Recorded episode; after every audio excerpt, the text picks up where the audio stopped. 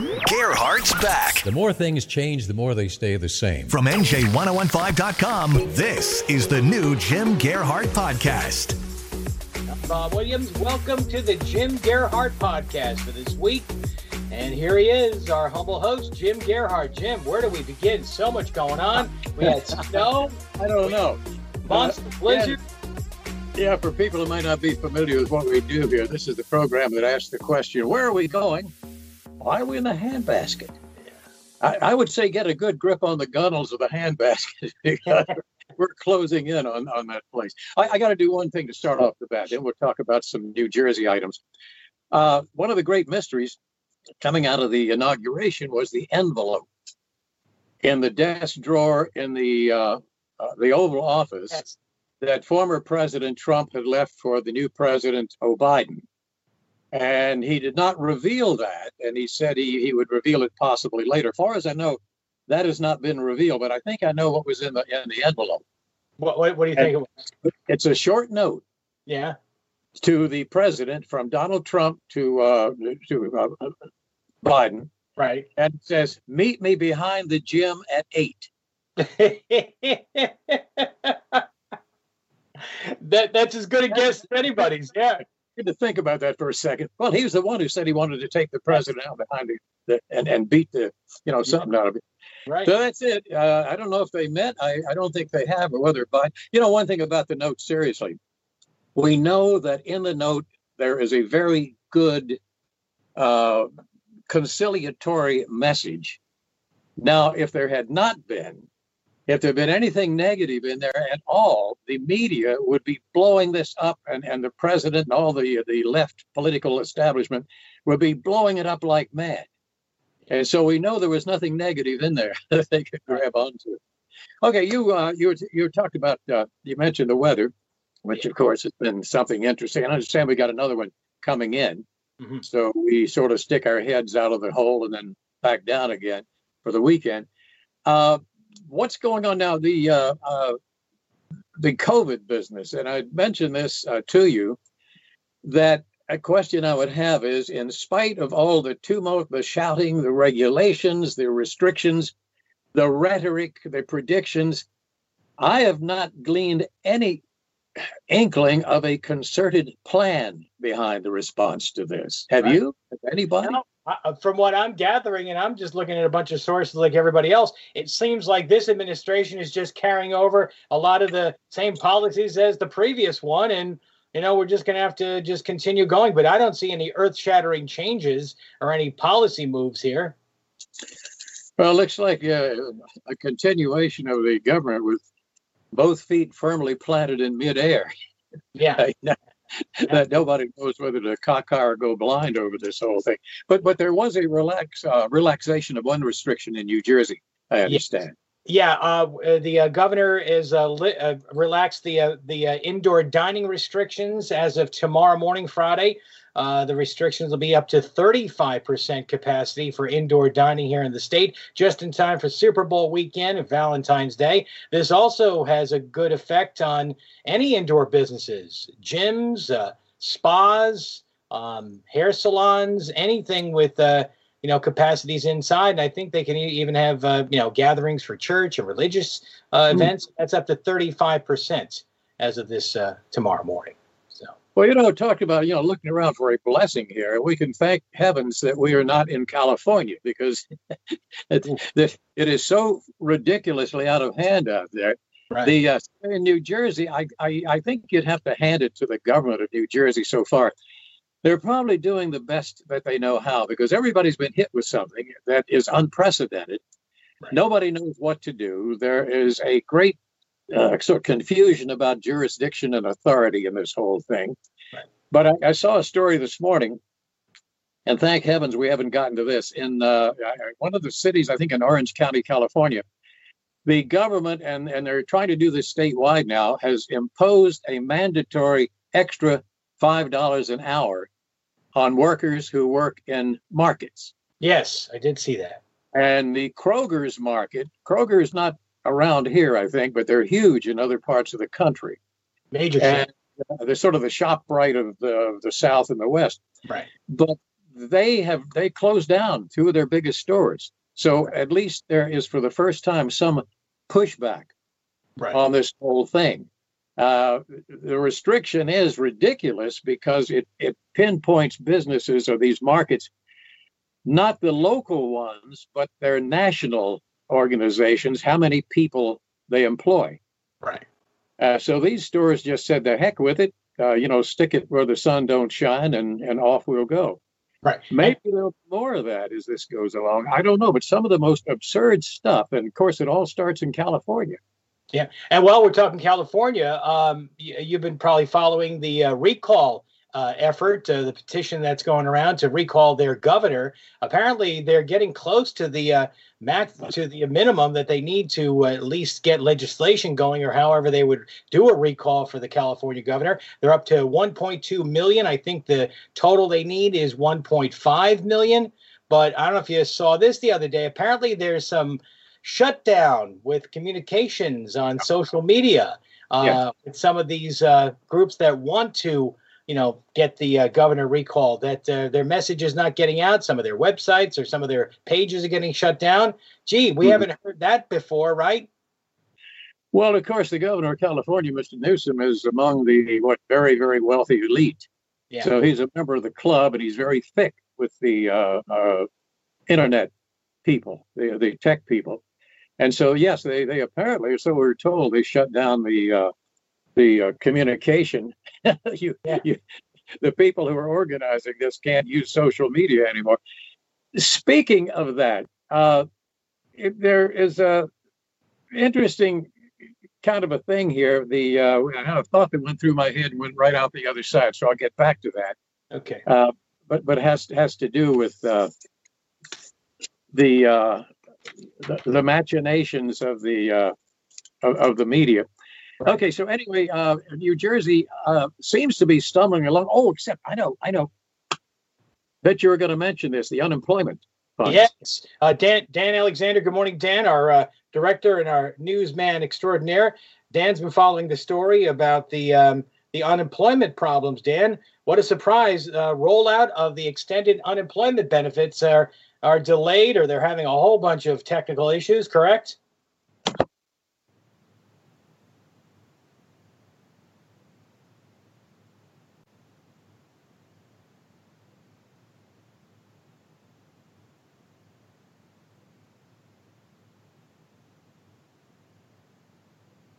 Right.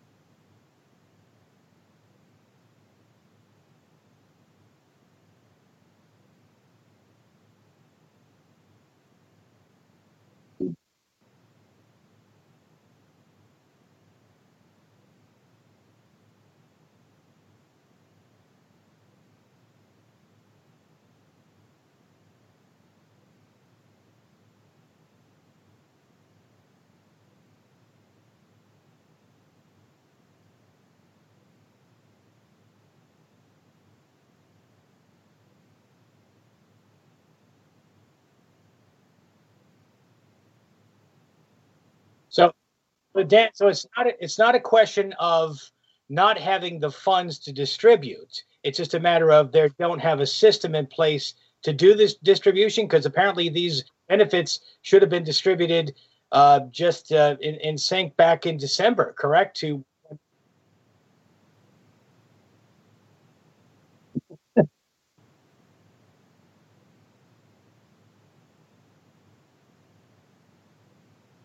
Yeah.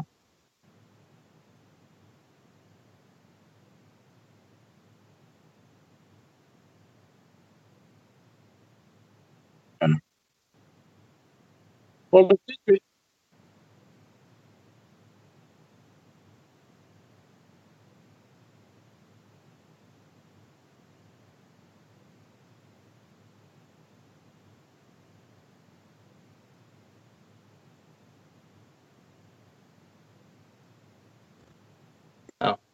it's interesting because the last time this came up, the trouble with the unemployment fund, was 2009, right after the big crash of that time. And the problem there was that the state had taken the money from the unemployment fund and spent it all, blown it on projects generally to buy votes one way or the other. So there was no money in the state unemployment fund, so they had to borrow millions of dollars from the federal government to meet it. So this time they come by and history repeats itself with a problem, and they screw that up for different reasons. Yeah. So it looks like there's certain tradition going on here. Right.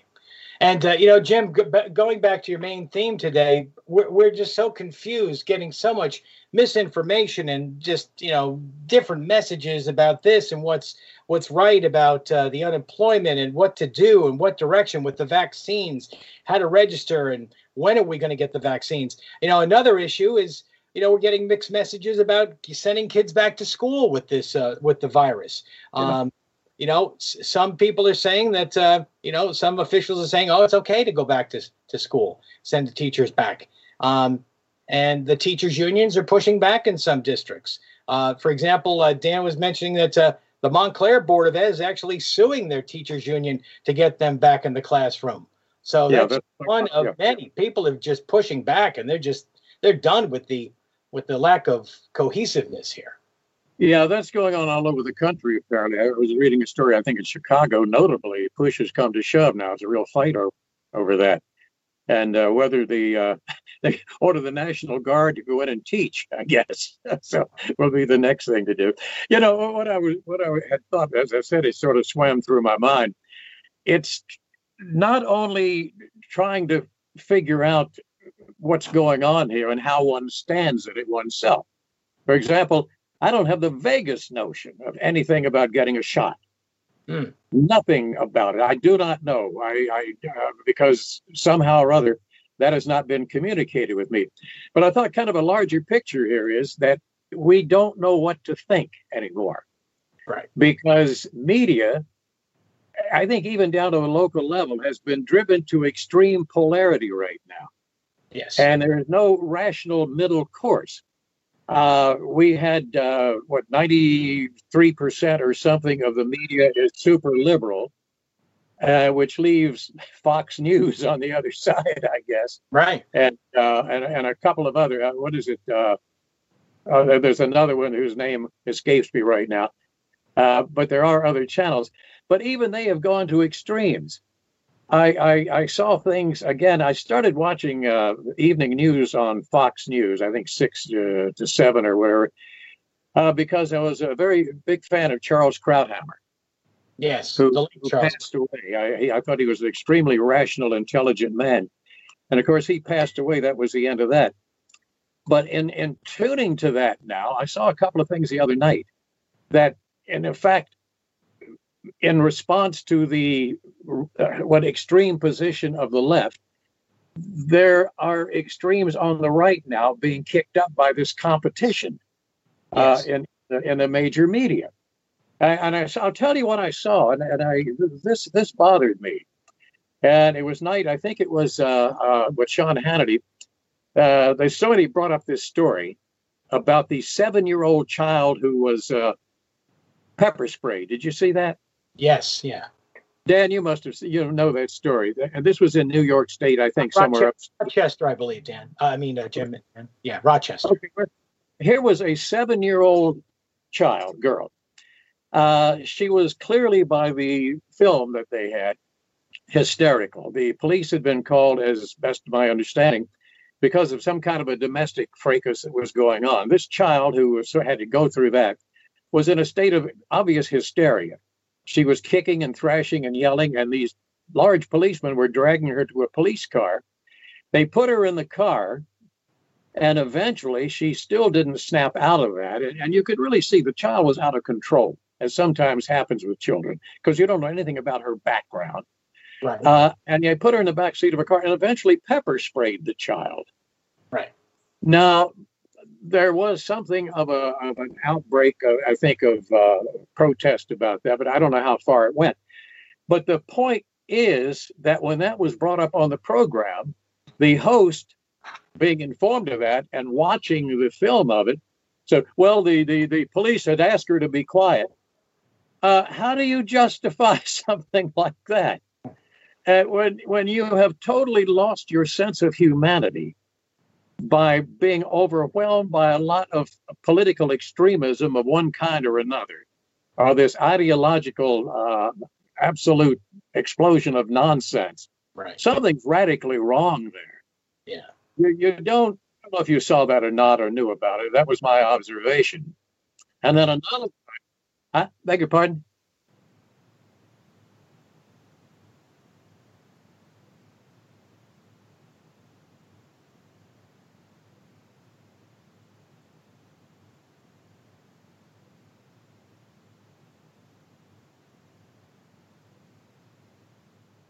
Well, that is, you see, you don't know. You weren't in the heads of all these people. But I can understand how the mother would respond to that. I certainly can understand that completely.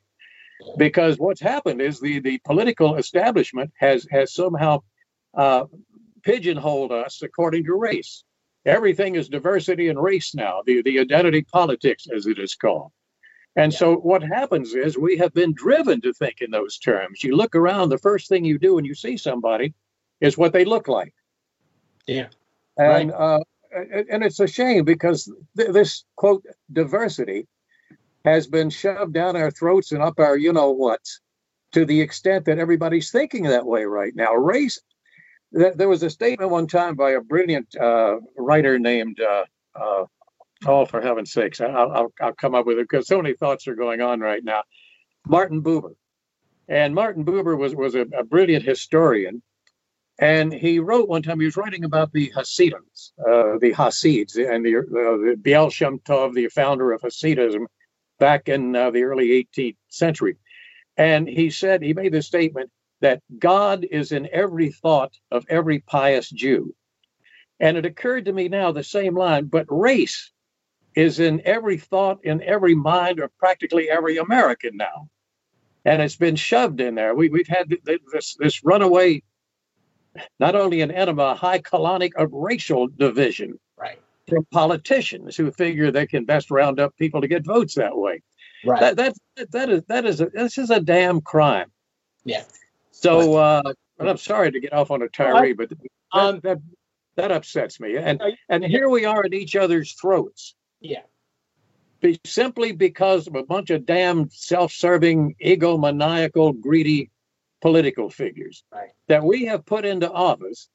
And yes, you can see from my hat, I've been telling you this for years. How many times have I told you and suggested the GRIP, G-R-I-P, get rid of incumbent politicians.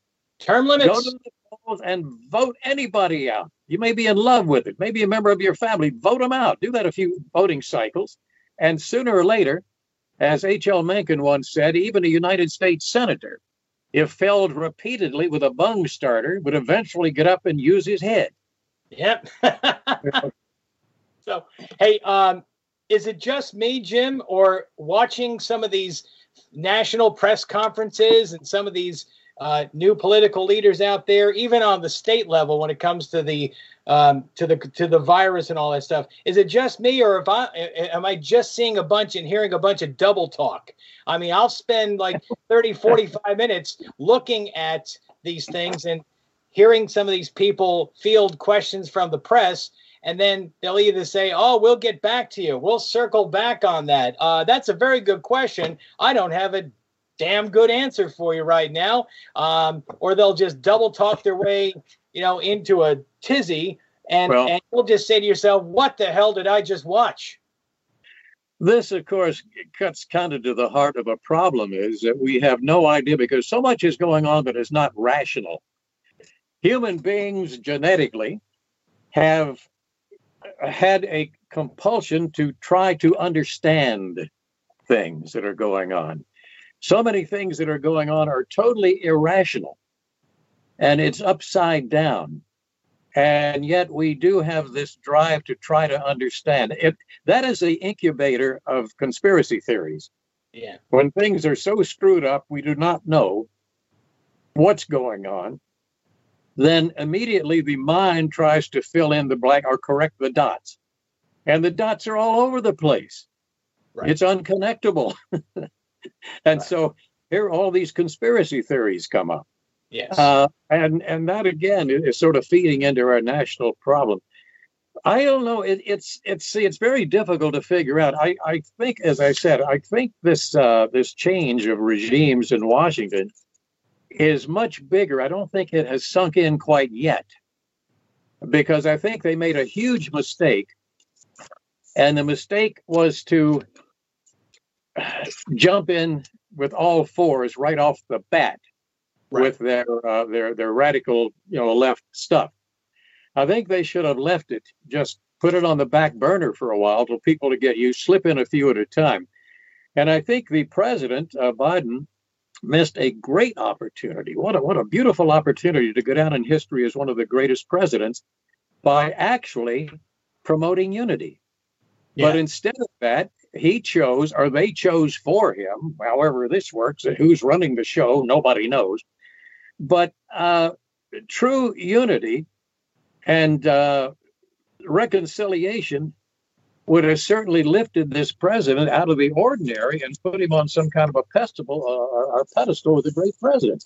Instead of that, by coming out right off the bat, right at the firing gun, the bugle blew and comes out of a gate, right to the left with all of these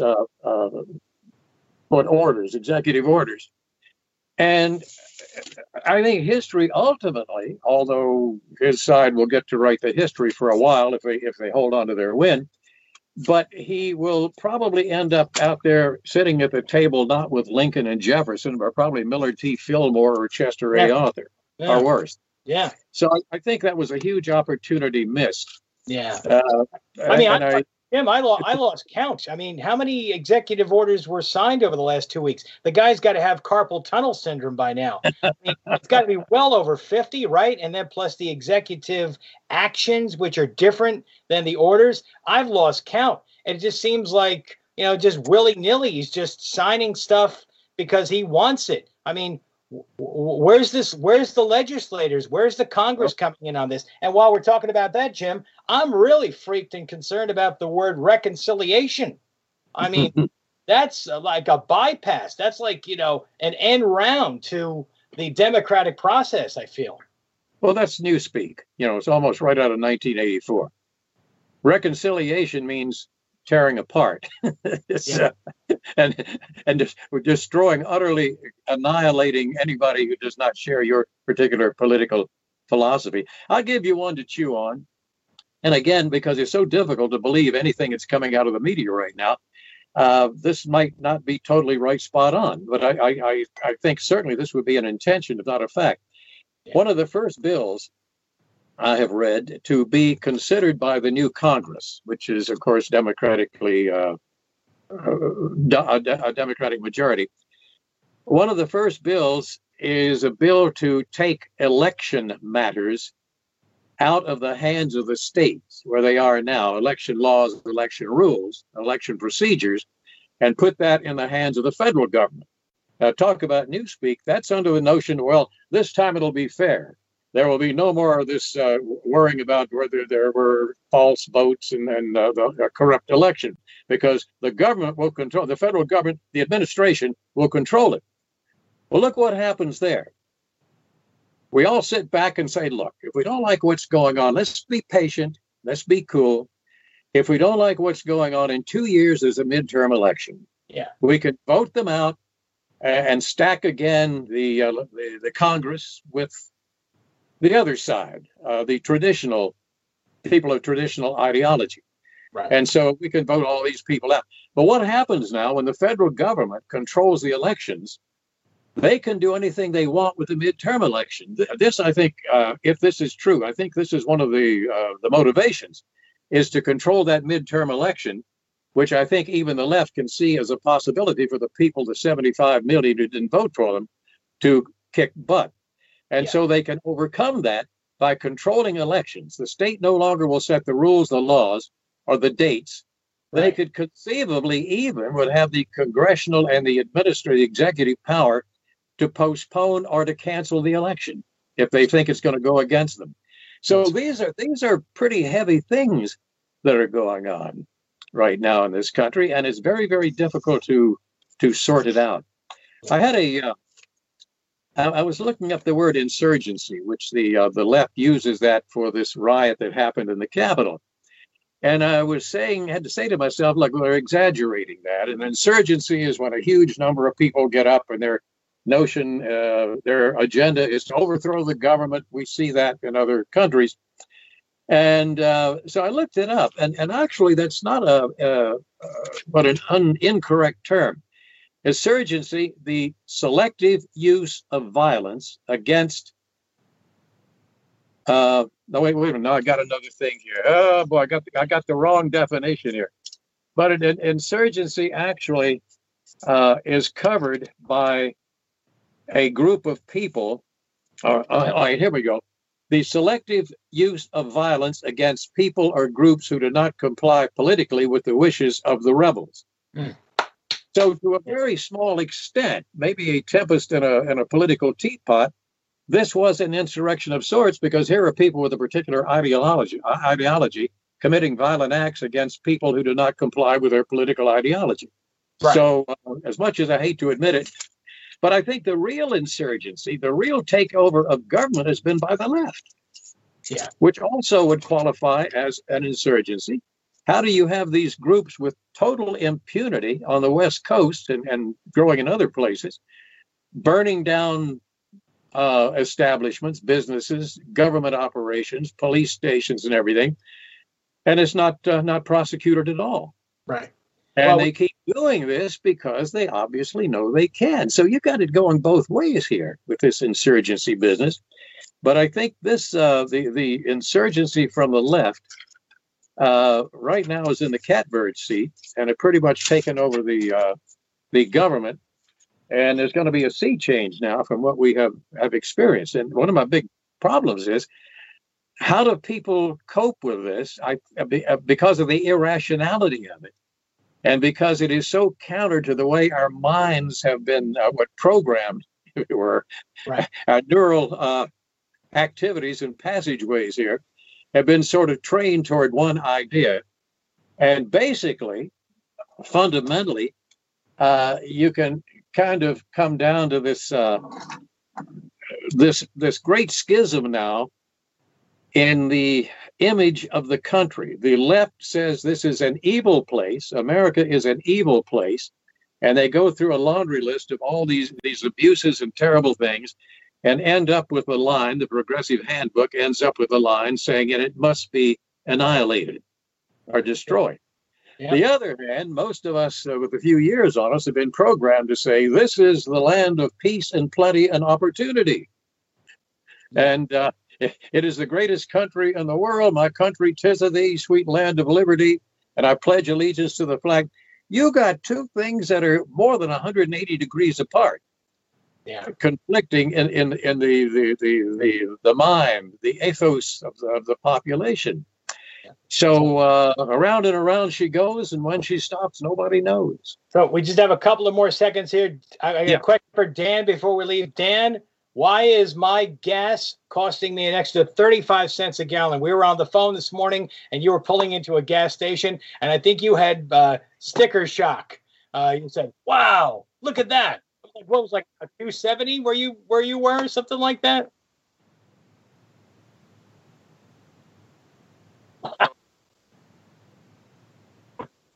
And that's your own over there too, right?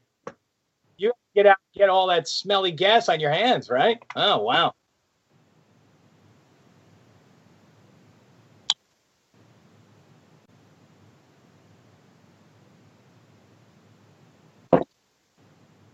Oh,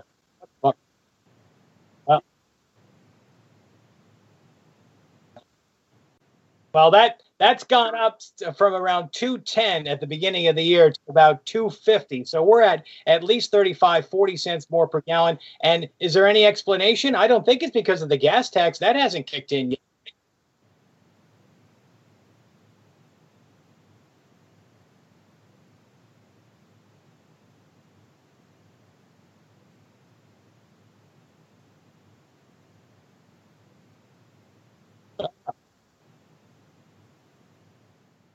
And at the same time, we're being told that the pandemic is going to get worse, and now we have this new strains coming in, And you have the borders about to be open with people coming up from an area of the Western Hemisphere where these new, more potent viruses have kicked in, bringing that in. Oh, boy. So basically, that was a great double talk press release you just gave us there, Dan, on the caustic gas. I have no idea what you said, but it sounds good to me.